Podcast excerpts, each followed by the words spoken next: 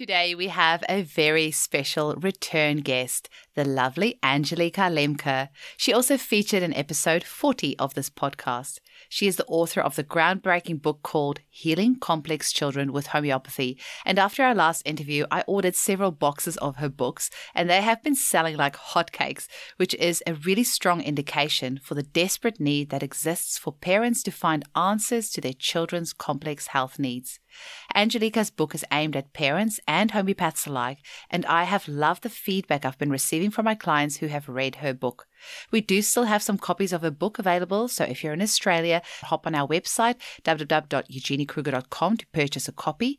Or if you're outside Australia and you'd like a copy of her book, visit www.homeopathyforcomplexchildren.com.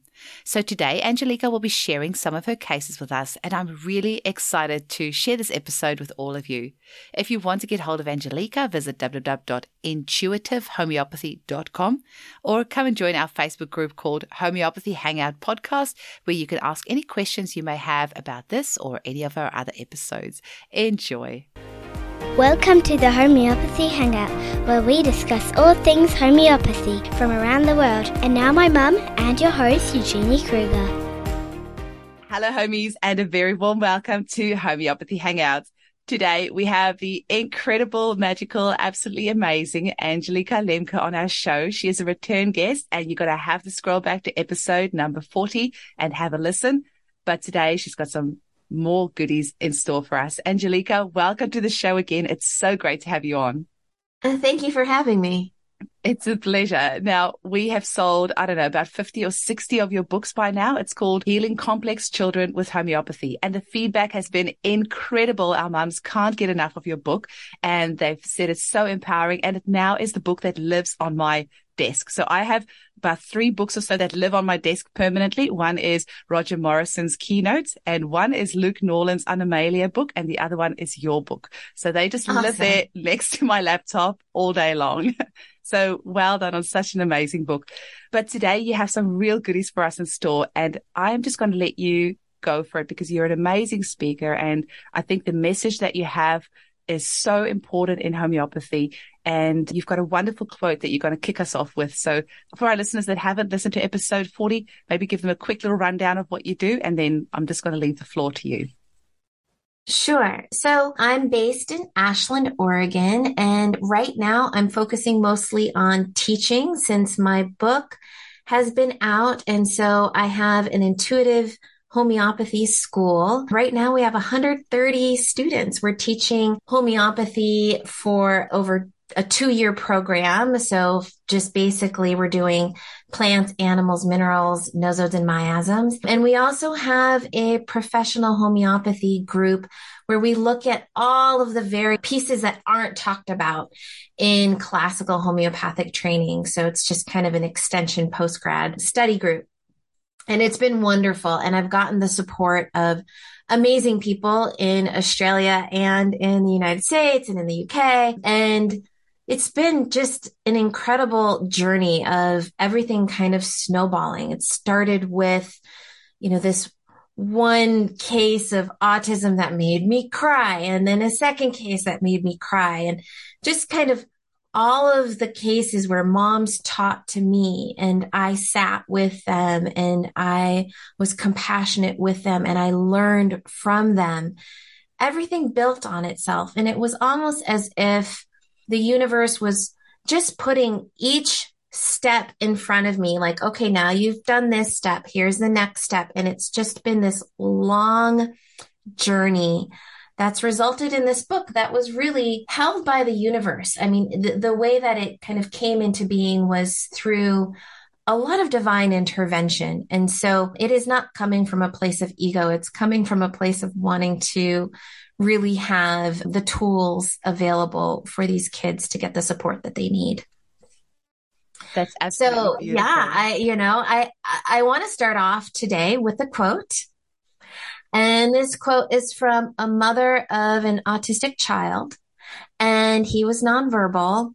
And she was a, a lover of A Course in Mir- Miracles, which is a channeled book really about unconditional love and how healing is about removing the blockages that we have to knowing that we are just love.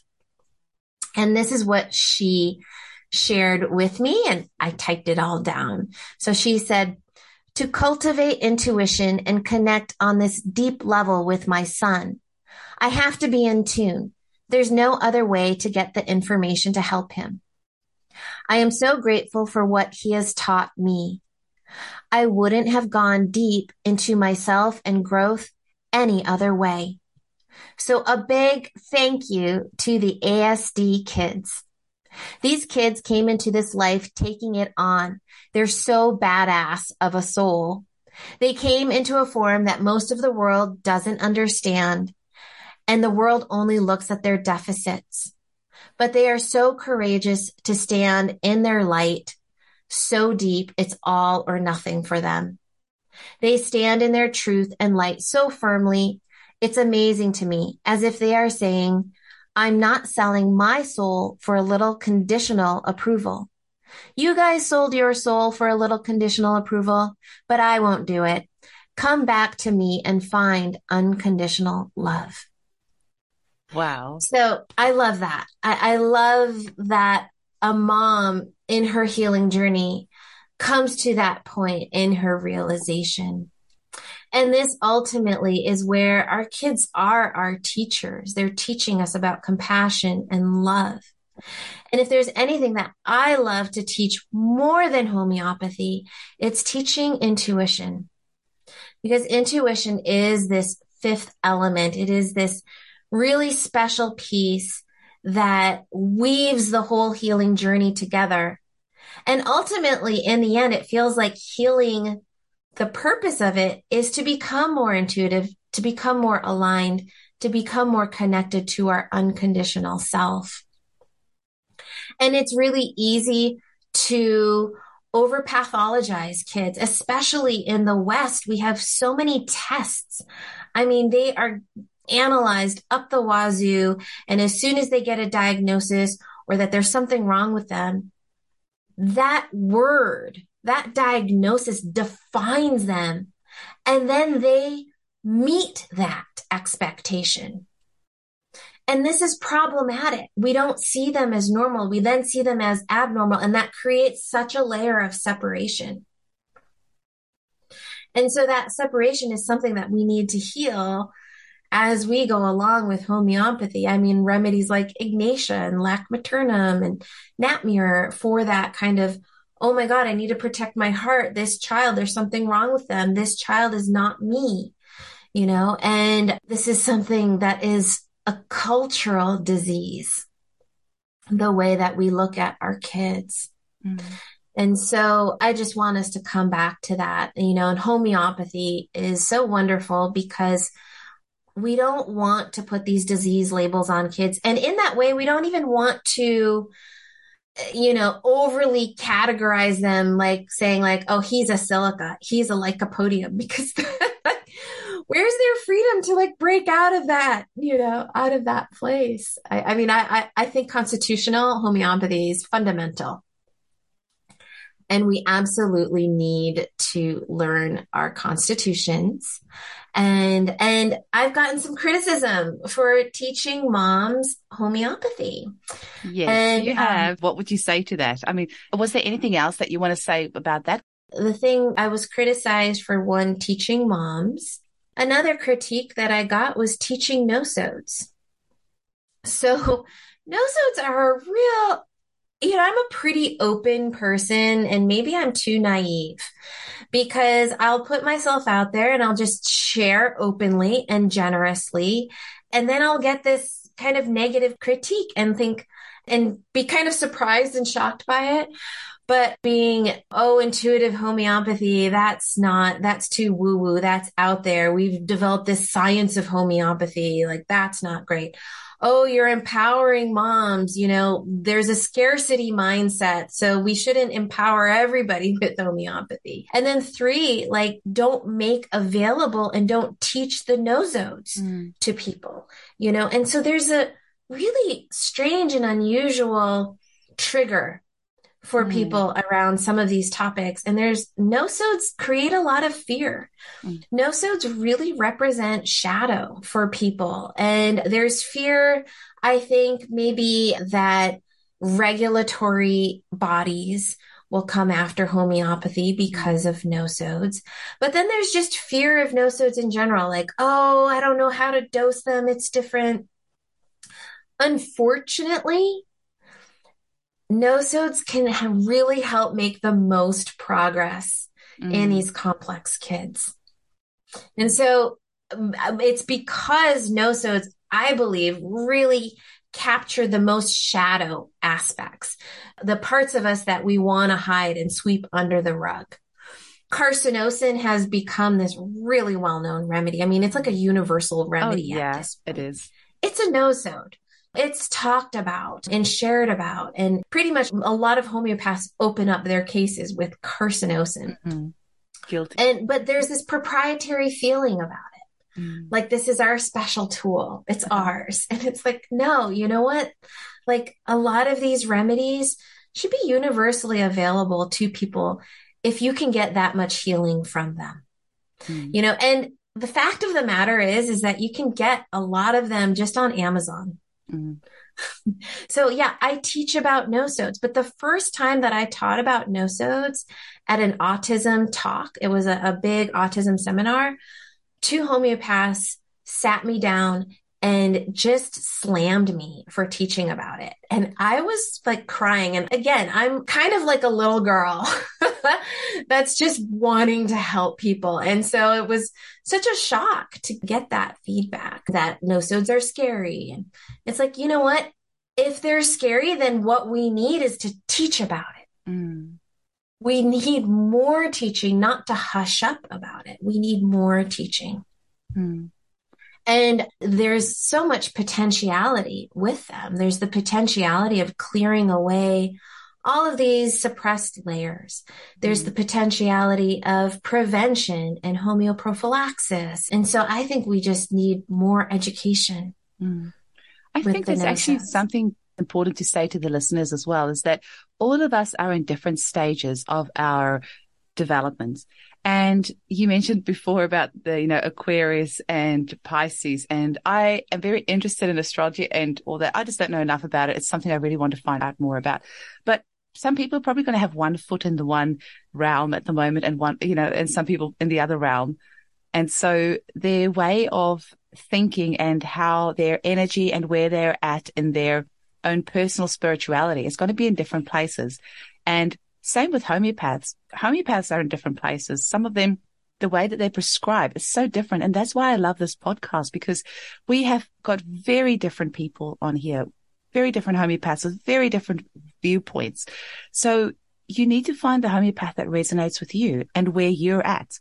And I think that's very powerful in itself as well. So some people absolutely, you know, and I think homeopathy really should overcome its insecurities and not criticize other homeopaths. We need to feel united and that it's absolutely okay. I have this book at my desk, Henny Heudens Mast. She was a Belgian homeopath who really practiced based on miasms, mm. you know, and understanding remedies according to what miasm they were and seeing people according to classical miasms. She's this classical homeopath who had this like really awesome way of engaging and it worked and it worked for her and I learned from her.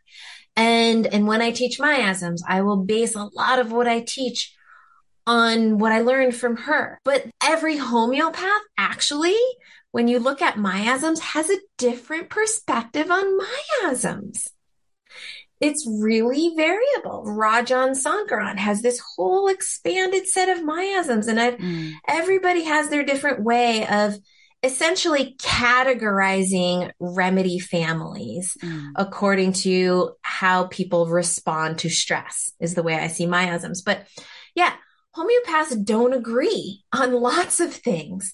But what we can agree on is to accept our fellow homeopaths with non-judgment and seeing that everybody is at their own stage. And some of us need a much more kali carb, calc carb routine way of doing learning and practicing and repertorizing and that's perfect and they will get the right people that come mm. to them and so it's just trust mm-hmm. and we just really have to trust that like attracts like law of attraction that we are attracting in the people that we are meant to learn from mm.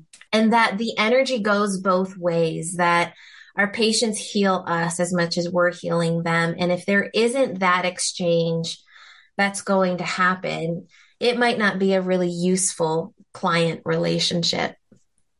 So, so yeah, even, I, I, really pray even, that the world of homeopathy really just starts to unify around acceptance of all of the ways we can practice.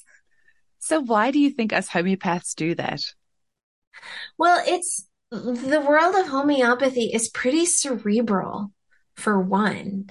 And I think its roots being German as well, sadly enough, which is a pretty cerebral culture. I think it's just natural. And I think there's always ego involved.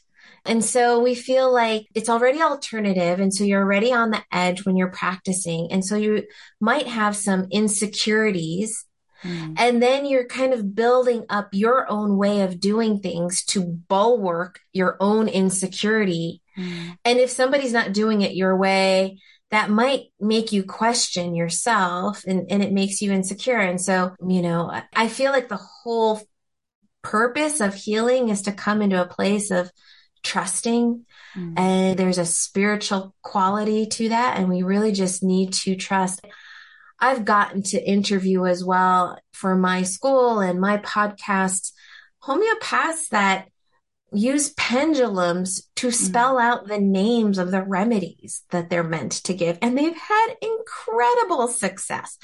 I've spoken to homeopaths who just use radionics, who just intention, you know, all sorts of things.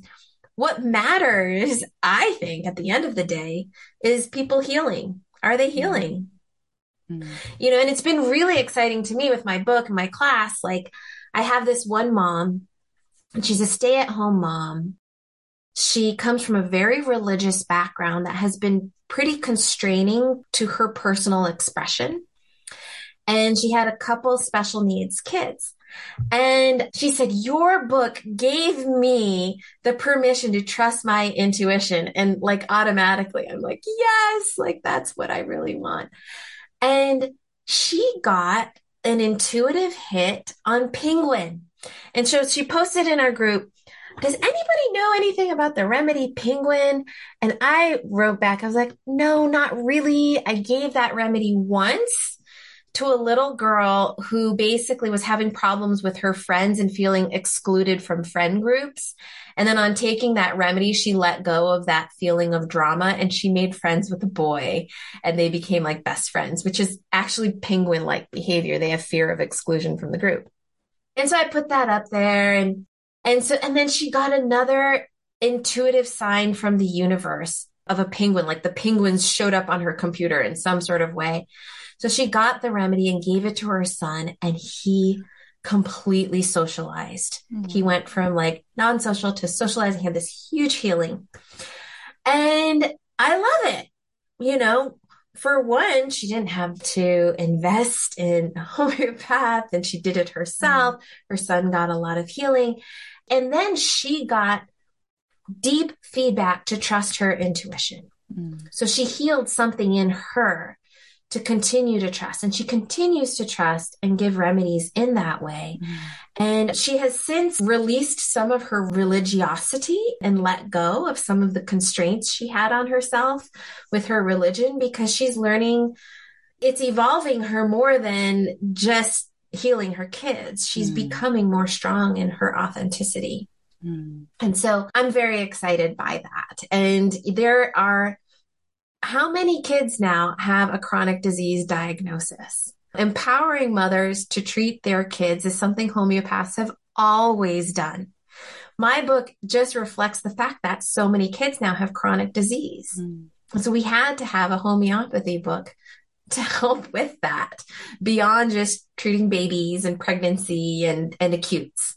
Mm, amazing. So I just want, I sit with this question every single day is how do we fix this mess that our children's health is in at the moment chronically worldwide? How do we fix this mess? And the answer that I keep coming back to is if we can empower mothers to get back to trusting their instincts, but it's actually, it goes further than that. I mean, the moment you're pregnant, you're a mother, not just when that child comes out but we actually need to get those mums actually preconception. We need to get women. We need to get young girls. And, you know, I just finished reading this book, The Period Repair Manual by Lara Briden. I've heard of it. And it is so good. And I'm like, why are we not teaching teenage girls this information of getting in tune with their period, with their cycle right from the beginning, even before they get their cycle so that accepted and it's embraced and it is understood. And that gets you really in tune with your body when you are in tune with your cycle. But instead, we put these kids on contraceptive pill from age 12, 13. You know, the second their period starts, they've got a little bit of pain or a bit of acne, they could put on this, on the pill. So immediately that intuition that you would have with your body, that connection that you would have with your body's cycle is suppressed. And then there's the pregnancy and you get forced into tests and forced into ultrasounds. And because it's your first child, you don't know any better. And then you get induced and then they tell you you have to inject all the stuff into your kid. And then your child gets their first illness and they go to the doctor and you have to get, be given antibiotics. And somewhere along the line, if you're lucky, you find out about homeopathy and your whole life changes because suddenly you are forced to look at your child, not just, oh, they have an ear infection, but what makes it better? Are they clingy? Is it red? Which side is it on? And suddenly you're like, oh, I actually need to look at myself or look at this person and really what is happening in there. And you know, that's where we need to get back to. Not when the child's already got a chronic condition. We need to get young girls in tune with their bodies so they don't get in this mess in the first place that then we have to clean up afterwards. Absolutely. It, you know, and it's a global awakening that is mm-hmm. happening and it's messy where, you know, there will be a large segment of the human population that's just going and moving into deep degeneration, right? I was speaking with a homeopath friend and she's like, everyone talks about when the apocalypse is coming. She's like, the apocalypse is here. It's now. and I'm like, oh my God, I think you might be right. And so we all just get so discouraged when we look out into the world, but what did COVID teach us? COVID taught us to look inside. And if we can heal all aspects of ourself, you know, and really go in, we're healing the world because really we are all, right? So everything that's within us is connected to everything outside of us. And so we can get really quite idealistic and we can get into this causticum state about wanting to save the world, this Ignatia state of disappointment and like really being driven by our disappointments and being out in the world. And if you're coming from that place of grief and disappointment, you're going to keep getting those people coming into your practice. You're going to keep getting the Ignatias and the causticums. And so until you start taking that remedy enough yourself, and then it will shift. So I think it really starts from within and if we can kind of heal as many layers as possible from within our own ancestry, our own traumas, our past lives, then then the healing just we be, we become the medicine. Mm. And we impact everybody around us. Mm. And when we are in resonance and we are in coherence, other people around us can be in coherence as well. So, you know, that hopefully catches on and you know, we've, we've got, I don't know. I think just the timeline is what I question is like, how fast will homeopathy and this mm. style of healing really catch on versus is it going to take like hundreds of years? I, no, I, I think it's going to be very fast because I really, if I look at the people around me, they're ready. And if I look at the mums in Perth, I mean, I've only been in Perth six years and I've created this community of a thousand mums that are just so excited about homeopathy and getting the most incredible results. And this wouldn't have happened if people weren't ready. I think if I had come at any other time or, you know, it, it wouldn't have been the same, but it feels like people are ready now. And after COVID, even more so, they want to take their power back. They're tired of being scared of getting an illness and they're tired of being forced to be told what medication to take. You mentioned something else, Angelica. You said about if we're the medicine, if we heal ourselves, we heal our community. And I always say this to mothers as well. You know, us mums, we always take the kids in to have the consultation. But actually, if we heal ourselves, our children can heal through that. And often I will say that to the moms. i I'll say to them, I know you want to focus on your kids and we always put ourselves last, but actually you need to put yourself first because that is how you're going to heal yourself by you healing and addressing all these things from your past and all the, the childhood trauma and any other trauma in your life. Healing that Absolutely. and then your child will heal. And sometimes that makes means making big life changes. And I talk about this in the book, but sometimes people get really stuck in their healing path because they're afraid to leave a partner, find a new career, move out of their moldy house. You know, all of these things that are things that need to be let go of. In order to heal, we need to make some big changes sometimes. And so for the people listening, are there areas in your life that you have been procrastinating on? That you've been just kind of, I know I need to do this, but I'm leaving it till later because we're resistant to change, you know, and change is hard. We, we're creatures of habit. And so really think about that. How can you really visualize your life in a more positive, better, what does healed look like? You know and and sometimes people are kind of in their circle with healing where they're not kind of really they're kind of just chasing their tail as opposed to like progressing upward because they don't have a really true strong vision an evolutionary vision for themselves of what healing looks like. And sometimes that evolutionary vision does come from connecting to our highest self you know, really a spiritualized process where we're connecting our alignment and the part of us that really knows what's best. And sometimes that higher self will guide us in ways that our ego doesn't want to hear. They may guide us to stay with a partner. They may guide us to leave a partner, or they may guide us to move somewhere or take a job in ways that our ego is resistant to.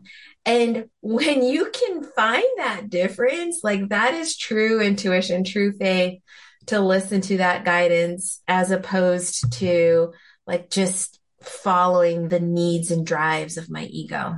So, what would you say to homeopaths who say that you shouldn't be teaching this type of prescribing to your children? Because uh, to children. I know. And I've gotten that feedback. I gave a big talk last February or March and I got tons of positive feedback and like two or three really nasty remarks from homeopaths saying that I, you know, this is really dangerous to be teaching this to moms, that they're just going to be widely prescribing for their kids. And my feeling is, is that moms want to learn so badly. And if we keep them in the dark by, you know, keeping the remedy names secret, I for know, example, I understand um, that. Then they're always codependent on the homeopath. Yeah. And we can't treat all of the kids that need the help with the amount of homeopaths that we have. Yeah. You know, what, what's really frustrating to me is how I had helped cases and gotten them far along. And then they stop seeing me, you know, life happens. And then they come back and things have backslided. And they could have just given the remedies. Yeah. And because I didn't teach the remedies to them, they never dosed them. And if they had just dosed the remedies that I'd given before, they would have gotten back mm. on track again. Mm. And so that's what's discouraging. And mm. we have moved from the age of Pisces to the age of Aquarius. What's the difference? No idea. The age of Pisces is about the kind of the the guru, the age of the guru. Like there's a hierarchy between the teacher and the student or the patient and the doctor. And people love that hierarchy because what they do is it gives them a sense of power. It makes them feel like I've got the power to heal. You don't. And really, we're moving out of that into the age of Aquarius, which is an egalitarian place where we should be equals with our patients.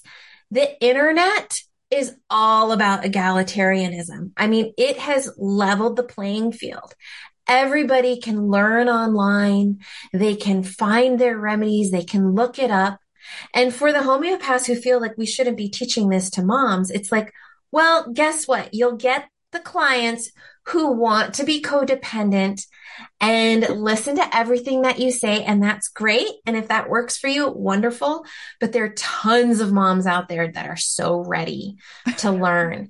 And my journey with these moms was really helping these moms who had healed their kids and they wanted to learn because their heart wanted to give back. They wanted to heal their communities because all of them are networked with all of these other moms online and wanting to help them. Mm. And so many of them did. And I'm not just, I'm actually putting out a two and a half year school. So a lot of homeopaths think, oh, I'm just giving this like free license for anybody to go out there and give remedies willy nilly. I'm actually created a two and a half year school that I have now am in the third round of teaching, you know, and I've had professional homeopaths take my school and say they've got deeper homeopathy for me than they got in a standard homeopathic education. So, um, you know, I'm not saying that not to educate yourself in homeopathy. Absolutely. But these moms absolutely are like the perfect grassroots people to learn homeopathy and to learn it from that intuitive, heartfelt space because the other thing that's shifting on this planet is this shift where we're, we've just been so in our heads and disconnected from our bodies. And what we have to bring back to homeopathy is practicing homeopathy from an embodied place, not from just this super cerebral place. You know, it can be really boring going to homeopathy seminars because people are just sitting there with their laptops, you know, and they just honestly, a lot of people don't look healthy in their bodies because they're not moving their bodies. But we need to be moving our bodies. We need to be embodied. And that's a style of homeopathy that I want to teach is like, listen to your body. Actually, Sankaran brought the sensation process really to the forefront. That's a really embodied way of doing homeopathic intake. So, um, these moms and then these kids who are nonverbal, when we do the sensation process, we're connecting to the bodies, we're connecting to these children. And so, so yes, I think that people, a lot of homeopaths still have a scarcity mindset, which makes no sense to me because our world is filled with everybody being pretty sick. So there's more than enough sick people and sick kids to go around. You don't have to worry that your clients are going to go away from you because who comes to you is always your teacher, always who you're going to need to, to learn from and where your growth curve is at. You know, and so there will always be people for the homeopaths out there. And if you're blocked in your own progress as a homeopath, you will be blocked with your clients and with attracting people in. So I would say learn more if you're in that place. That's so. absolutely beautiful. Have you heard of that little book called The Little Soul in the Sun by Neale Donald Walsch? Oh, I've got that book. Oh. He lives in my town, Neale. No, Neale. are you mm-hmm. serious? Mm-hmm. Oh, yeah. Hey, his first book, Conversations with God, a colleague gave to me 20 odd years ago, and that really made such a huge difference in my life. And then after the birth of my first child, my midwife gave me the book, The Little Soul in the Sun. But I give this to so many of my clients. Well, actually, I, I send them to the YouTube videos. So there's now a lady on YouTube that reads the book out. The clip is right. 13 minutes and almost at the end of all of my prescriptions, I put, and please watch this video, The Little Soul in the Sun, because yeah. that I would say that sums up my belief in 13 minutes, my spiritual beliefs, because we're all just spiritual beings that have this human existence. And the only way that we can learn is through whichever experiences we choose to have on this earth. And I really believe that we choose our children and they choose us. And my kids go to a Steiner school and on their birthday, the teacher tells this beautiful story in Kindy of how you were up in the heavens and you looked at all the different families and then you saw your family. And it's just so beautiful. My daughter often says to me, mummy, I'm so glad I chose you. And I'm like, yeah, we chose each other because we are teaching each other lessons on this planet. And I do believe that the spirits who choose to come onto this planet with something like ASD or the moms who choose to have two or three children with ASD, they just decided that this lifetime they want to fast track their consciousness. Absolutely. and, and, and, but if you, you need to also learn that lesson. Like you need to, like, that's what I feel like with you, Angelica. You're actually helping these mums to and children and families, communities, because you're not just affecting your family, you're affecting that whole community. And when the people in the school or what your sports groups see the changes, they heal through that as well.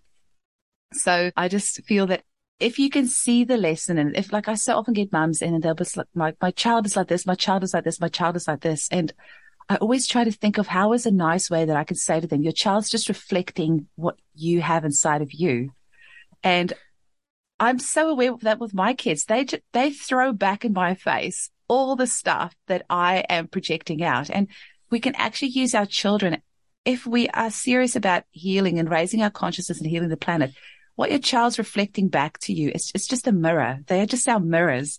And it's such a beautiful healing opportunity. And because we're so far removed from our intuition, what you are doing is you are teaching us to tap into our intuition, kind of take that back on ourselves that, okay, we need to, your, your child's not being like this on purpose to be mean to you. They're just reflecting something back to you and, and how you can both heal through that. So that's where I think the real power lies in your book is getting us back to our intuition, connecting with our children. Because one of the techniques that you use is kind of to get the parents into sort of like a meditative state and then say, you know, like imagine it, you're in your child's body. What does that feel like for them? And the power that comes from actually just think of what that must feel like for your child to be banging their head like that. What would be some reasons behind that? Why? What do you think they feel like when they do that? And then getting to the essence of that instead of just saying, Oh, my child is just being naughty or my child is just doing this to get attention. No, they're not. They're doing it because they're trying to express something to you. They're trying to hold a mirror up to you. So. Right. And and a lot of things that we suppress, our own anger, our own like irritability comes out in our kids.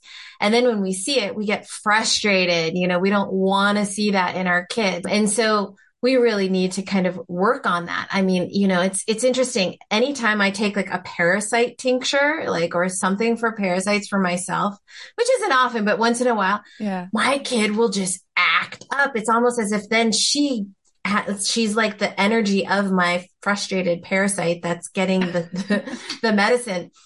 And yeah, they are a piece of us. And so absolutely, we really need to. And I think sometimes that's discouraging for moms too, because then they feel, oh gosh, if they're a piece of me, then I'm responsible and and then this like reflects badly on me and it's like no no mm. not at all mm. absolutely not it's like not coming from that place of judgment and just coming from that place of holism mm. like you are one whole unit mm. and when you heal you're coming to that place in your heart that doesn't have any judgment at all. You know, I don't have judgment. There are no negative emotions. Mm. You know, emotions are just emotions. Anger, you know, the rage, the crying, it's just energy that needs to move. Mm-hmm. And so we don't have to have like a negative perspective on it. Mm-hmm. Recently, a child, this was just yesterday, came over to my house and had a total meltdown. And it put my child into PTSD and put her into fight or flight. And so it was just this like trigger effect. And this kid yelled all of this like mean stuff at my daughter. And it really like shook her up. And the next day she asked me all of these questions actually about death. and I thought about that book, the Neale Donald Walsch book, because I thought, well, this was awful. This was traumatic. This kind of thing happens all the time between kids, but I could also feel my daughter actually wrote an I am sorry letter and then wrote why she felt the way that she did. And it gave her that opportunity to talk about how she felt and to deal with some deep fears that she had. And so, yeah, all of these things happen. Kids have meltdowns and rages and they're defiant, but they're moving through stuff and we can just kind of support them with that. Mm. And how would we want to have been treated if we were a kid going through that? And we don't always have to give a remedy. You know, I, sometimes I feel like as homeopaths, as moms with my book, like we think we always need to give a remedy. But sometimes our kids have the wisdom to figure it out. I mean, my daughter was like, I want to write a letter to this mm. girl. I'm like, okay, great. Let's do it. Like that's her just getting it out. That is so yeah. beautiful. So, yeah, yeah, I think, you know, just going back a little bit to what you were saying. Oh, I was going to say about the, the judgment as well. There's, there's definitely zero judgment when a client comes into me and they, I mean, I had somebody yesterday and they said, you know, I get so angry. I just want to throw my child against the wall and smack them, you know, and there's just no judgment from us. Like when I hear that, all I see is just these, you and, and your child just decided to do this weird thing called human existence on planet Earth together. It's just the pact that you guys made. And this is just some of the things that you're dealing with. There's no judgment about that. It's just, just is what it is. And yeah. And then something else I was going to say earlier, just tying in with what you were saying about the age of Aquarius, where there's kind of like the master and the student type thing and how people kind of accept their labels and then just kind of make it their own. And I feel like there's so often people want a guru. They want somebody, they want to hand the responsibility over to somebody else because then they're not responsible for their own healing because being responsible for your own healing is quite scary because everything is on you. But actually, there's also such great power that lies in that. And that's also, you know, when it comes to, I mean, I see so many births gone wrong in my clinic because mums were not held and they weren't empowered to make decisions for themselves. And then the mess that comes from that and just how willingly we hand over our power. It's just actually quite mind blowing. I mean, COVID showed us as that. Every, you know, they're like, yeah, forced vaccination. Yeah, sure. Wear a mask all the time. Yeah, sure. Put a mask on your kid. Yeah, sure. Like people are so quick to hand it over because they want somebody else to tell them what to do because having to take responsibility for your own life and your own choices is very, very scary.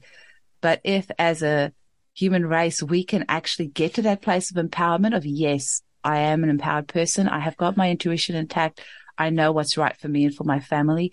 That's going to be the most incredible experience ever. And I really hope we get to that place. We just need that mass amount of people to wake up and take responsibility for their own lives, people their own health, so their own happiness. To take that responsibility now more than ever. We have a really educated population of people, you know, that are distrusting the systems. And we're seeing that system is just generating fear after fear. I mean, you know, it's mm. COVID, now it's monkeypox, you know, and it's, it's, it's crazy, right? It's like now they're vaccinating for, you know, and it's, it's just going to continue and continue and continue. And there's something inside of us that's waking up and saying, I'm fed up. Mm. You know, I, I, I don't want to swallow these, this anymore. And, mm. And yeah, that taking responsibility is, is really being like an adult. Mm-hmm you know, with your health as opposed to being a child where the system is the surrogate parent. Mm-hmm. Yeah. yeah. and there's remedies for monkeypox. You know, there's, you know, should that go around? we have just had our print run of t-shirts that say, yes, I have a remedy for that. So we have Kitty's t-shirts that says, my mummy has a remedy for that. And my daughter wears hers very proudly to school. She showed it to everyone this week at all the teachers. And then one of the teachers asked her, what is a remedy? And she explained. And then we have the adult t-shirts that says, yes, I have a remedy for that because yes, we do have remedies for everything. Yeah, I mean, it's, I was just doing research actually on Sarracenia because that's supposed to be the genus epidemicus for smallpox. Oh. And at, when I first heard that, I knew some homeopaths were ordering it. I thought, oh, how weird. Like, what a strange remedy. And then I look into it and there's case studies after case studies. I mean, they've treated like whole epidemics of smallpox with this remedy as a preventative. What was it so, called? Sarracenia, which is pitcher plant. Oh, cool. I don't think I've ever yes. heard of that. I know. And so, you know, I, I, I haven't given it. I'm not caving into the fear of smallpox. Yeah. I, I don't think it's a big deal we actually had a bunch of people in New York, like on the East Coast, tends to be a little bit more of a fear driven part of the country in that way. And so a lot of people from New York are ordering remedies for mm. smallpox and they're getting Sarracenia. And, you know, I, from what I read, that basically there's all of these cases, a woman far advanced in her pregnancy was cured of smallpox using Sarracenia. It was given to 2,000 people living in the middle of a smallpox epidemic. None of them got the smallpox.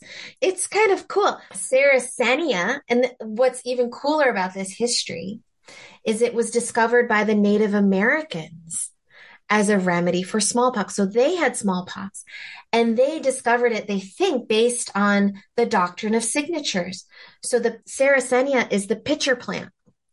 And the pitcher plant has spots on it that look like smallpox. Not only that, I was thinking about it just from my perspective. Sankaran writes of the carnivorous plants that the carnivorous plant theme is feeling deceived, feeling like you can't trust people. Uh-huh. So it's like the pitcher plant is a carnivorous plant and the insect is kind of toddling along the outside and he falls in and he drowns in this fluid, right? And then he's like eaten up and it's this like deceitful, malicious trap. Oh. And so there's this like larger energy field around Sarracenia about feeling deceived. And I thought, wow, how interesting that that's associated with smallpox mm-hmm. and smallpox and monkeypox is what we're hearing about because that's the feeling underlying what our culture is starting to feel is feeling of great deception.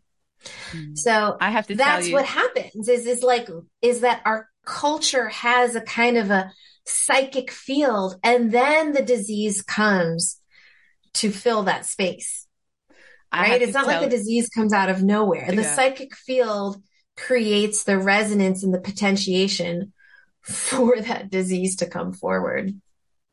I have to tell you something else very interesting. The remedy Death's Head Hawk Moth was a big remedy that I used for anxiety with COVID. Like when we were getting a lot of forced and mandatory vaccinations here in Australia, that one of the themes of the remedy is they feel forced to do something they don't want to do. And so a lot of these people were forced to go and get vaccinated when they didn't want to, but otherwise they would lose their job and they would lose their homes. So what's really quite freaky about this remedy is it was the moth that is on the mouth of the poster for Silence of the Lambs. And there's this, oh. this, this head hawk moth that's over the person's mouth. But then it gets a little bit freakier because one of the vaccines, I think it was the Novavax, was made using the moth moths. So I don't know. I don't. I don't know if it was the death's head hawk moth that they used. Probably not. But one of the vaccines was made using moth cell lines. So that was very interesting. That's but, so bizarre. Yeah, it's funny because the one homeopath I'm friends with in Australia has just dosed Bombyx pros, yeah. which is a moth precision remedy for prickling sensations, and it helped her with that. But that prickling sensation was associated with MCAS, you know, mast cell activated oh, syndrome. Right. And tons of people have mast cell activated syndrome right now. Maybe it's connected to the fact that they're it's using just, insect you just cell keep going lines? down the. I mean, who knows? Yeah, no, absolutely. It's bizarre. I mean, the way everything's connected is totally bizarre. Absolutely. And but you know um, the more you tap into that, the way that it's all connected, and realize that we know nothing and we need to stay open. I think that's what us homeopaths need to to do more. Hey, it's like, no, that can't be right. Just stay open. Just consider right. the possibilities. You don't have to take it all on. Just let it come through and flow through you. If it doesn't work for you, just let it go. But don't block things out. Just, just consider the possibility. Right. And, and we can get as much in fear mentality as everybody else. I know that homeopaths can feel like it's like us against them. Mm-hmm. And that every time like a new toxin or a new vaccine or a new, it's like we're just at battle you know, now we have to find the next remedy or the next isopathic cure for this, this, and that. And, you know, ultimately we need to, to heal. We need to kind of step out of that game altogether, mm. you know, and just trust that the right remedies, the right medicine, the right situations will show up for us mm. and that we can create heaven on earth mm. when we're in a, that place of trusting that's a really good place to finish off because it was an awesome quote, but also because it is now 7.30 a.m. here in Perth. I've been recording since 6.30 and I need to go drop my kids off to school. but I We've covered a lot so love our conversation. And yeah. Um, I'm just like thinking, how can I get you on my show every single week? Because I just can't get ah. enough of the message that you have to share. And I hope more homeopaths will just keep their minds open and take your course. Two of the homeopaths that I work with are taking your course and they are loving it. And yeah. I just hope people will just you know, tap into their intuition, mums, homeopaths, all of us, because that's how we're going to heal ourselves and the planet. Tap into that intuition. You've got that little voice inside of you. It's always been there. It always will be there. It's always there to help you. Yes, absolutely. Thank you so much, Eugenie. Seeing you lots of love. Bye. Okay. Bye-bye. Bye.